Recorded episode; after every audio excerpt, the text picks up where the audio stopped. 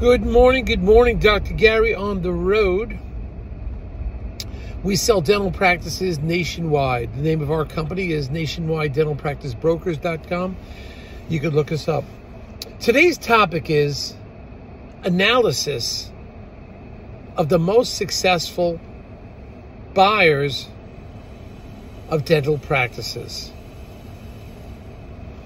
Let's review.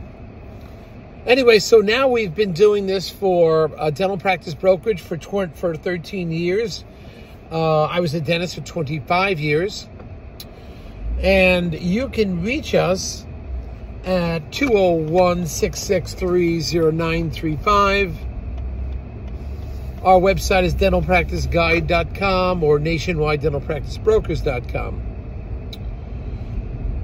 We operate uh, seven days a week from 8 a.m. to 9 p.m. every day except Christmas and Easter.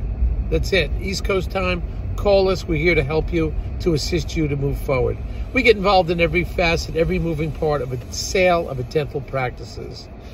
And uh, we're doing this quite a long time now. Now, the uh, success rate, so you know, of a dentist buying a dental practice is close to 99.75%. You will do fantastic. I can assure you that. Also, if you are thinking about selling to a DSO and your practice is large enough, you know, over the million dollar mark, maybe five operatories or more, we can assist you because often they will pay our commission, so no commission to the seller. And if you work with us based on certain criteria, I can get your legal fees reimbursed upon successful closing. So call us, we can get into that whole thing. We know these DSOs. We're doing deals with them. That is, we see the, the offers coming through, we see the negotiations go through, we see the contracts, we're working with the attorneys, and we're in the middle of everything. And we, while we're watching all moving parts. And we can help the buyer, buyer and seller, feel the pulse of each other. How's the seller feel? How's the buyer feeling? What are their thoughts? We're in the middle of that, and we're the ones that can talk to the buyer, the seller, uh, simultaneously. And whereas a buyer cannot speak to the seller's attorney or the seller's accountant, and vice versa, we can speak to everybody, and of course, always maintaining confidentiality. So let's get into today's uh, topic. What is the uh, the characteristics analysis of buyers of dental practices that do exceedingly well over the years. I'm doing this now 13 years, and what do I see, you know, over it? First of all, clinically, almost many, many of the doctors have already had four years experience. So, you know, clinically, um, they're pretty strong. Certainly, they can go back to continuing education and so forth, but most of the doctors coming in um, have quite a few strengths and, and I feel it's an adequate level of uh, clinical dentistry that you know can can approach uh, excellence, and uh, that seems to be common throughout. But what are they doing different? The most successful buyers. Well, the ones that I see that are most successful, putting more hours into the office because most of the offices have reduced hours somewhat. Um, so they put more hours in. Secondly, they don't blow money and spend money immediately on equipment and new supplies and so forth. They try to work within uh, certain parameters. And those parameters are uh, uh, not changing, radically changing the equipment of the office. You try to maintain what you have. I realize the offices are older, some of them, and you want to change it. But, you know, computer systems, digital x ray, agreed. You know, you're used to working that way. I agree. It is, uh, you know, a tool that makes you improve your efficiency, your diagnostic ability, uh, your ability to communicate with the patient, so forth. So, yeah, I could see changing the computer systems, and there's some inexpensive ones, and changing the um, uh, digital x rays although you can continue with the x-rays it's still an image you know? But okay i could see that expense initially although you don't have to do it immediately but i could see it. You were trained with digital x-rays you're accustomed to it you're accustomed to the computers you want to put the data in i got it. But beyond that, as far as the complete renovations, changing all the chairs, changing everything in the office, uh, complete renovations, I don't agree with that in the beginning. The anatomy, the analysis, and the characteristics of the most successful dentist buyers, that is, was that they didn't change those things radically. They didn't make a significant change immediately. They simply went slow and easy and uh, made the changes that they were comfortable with and they put their money into advertising, marketing, and, and possibly some extra staff. Very few, if any, let any staff go. Especially nowadays, staff is like impossible to find. And you want continuity of care to the patient. That patient wants to see the previous staff member. That's your connection to the past. Okay? And the buyers of the of the offices that created a successful situation, successful outcome, didn't make radical changes. One of our other tapes, as you remember, the buyer went in there and changed the answering machine to the buyer's name, deleted the seller's name. Not a good idea, at least in the first few months, or at least the first few weeks. You know, you're going to create havoc and lose patients. You don't want to lose the confidence of the patients. All of these successful doctors what they did is maintain confidence of the patients, confidence of the staff. And this is important. You've got to build that staff morale. So you don't change the staff salary, benefits, or any of that initially. You can boost it, but you don't diminish it. That's like, forget it. You've got to build their confidence. The staff has great confidence. The patients will have great confidence. That's a very tricky time, that first few months in the transition. You don't want to rock the boat.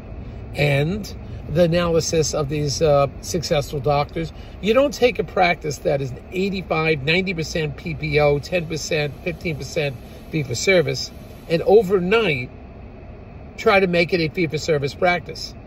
You can do that as time goes on through marketing properly, advertising. I agree with you. Yes, you could do that. Ultimately, it'd be great if you could have all your patients as fee for service.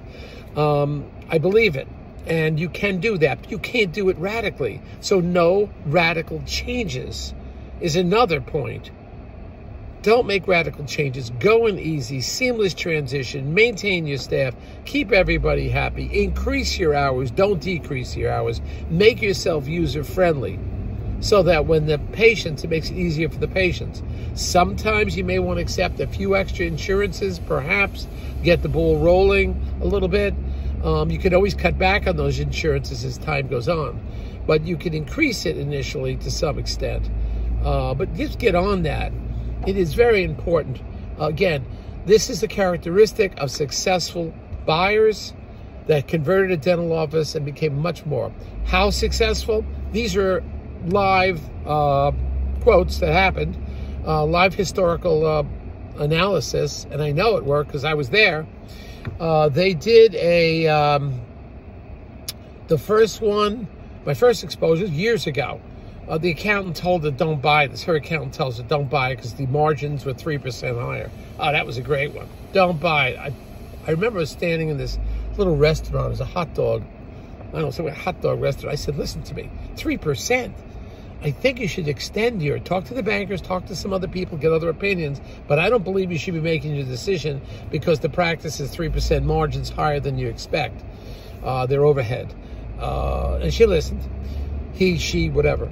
Within 60 days, 60 days, the doctor did 20% increased in productivity collections. 20 days. Excuse me, 20% in 60 days. She did it. Another one, 400,000, 425 practice, doubled the practice in six months. One of them, you knew, tripled the practice in a year. Most of these practices were, you know, 300, 400, 500,000 around that range. But they did it. I know they did it because I saw the statistics. And they were so excited when they called me. I get excitement out of it too. But they did fantastic. But the, all three of these were um, conscientious, younger practitioners, all had about four years experience or more. But they were focused.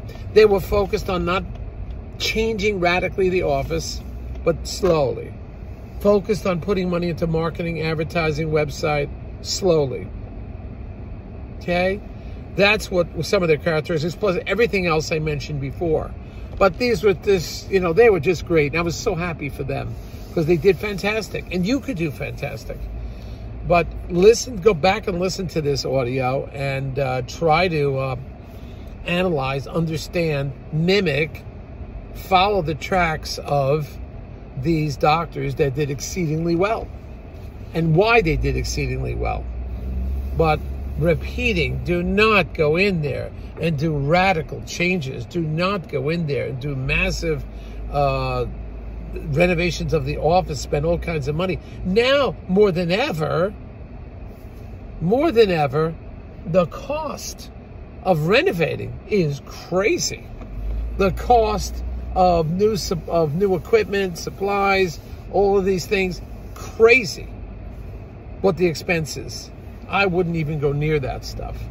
I mean, you can't believe it, what you have to pay. And the equipment isn't necessarily, it may look a lot more flashy, but it's not necessarily that much better. And it may not last that much longer. I know you laugh at those um, x-rays on the wall that are like 40 years old and look like a monster with all arms and doesn't have the sleek look. Yeah, I hear you. But if it's working for 40 years, you can use it for another year I know you want to put something in there that's sleek. I hear you. It's more maneuverable. It's not as heavy. But that X-ray on the wall that lasted 41 years is going to make one more year. Just hang in there for that year and put your money towards marketing, advertising, staffing, um, technology, and so forth. All right? Well, we are going to North Carolina very soon. I think that's next week, so stay tuned. We want to tell you about that trip, what we learned down there. We have some interesting things. We have to, uh, this we have to uh, communicate with some sellers that have uh, extraordinary vision of what their practice should sell for, above, well above and beyond the market. And we've got to talk to them, we have ways of communicating. In fact, I'm going down with the accountant so we can communicate properly. But um, uh, that should be interesting. And then another doctor uh, who was very confused because she got so many, he or she got so many calls from DSOs uh, can't just couldn't make up their mind. We're going down, and we'll try to communicate with her and uh, bring it into reality. Since we work with all the DSOs around the country, we know the, which ones we think are the better ones or the better fit for her. We get the same commission. They pay our commission, but we are independent. We can pick and choose uh, who we want.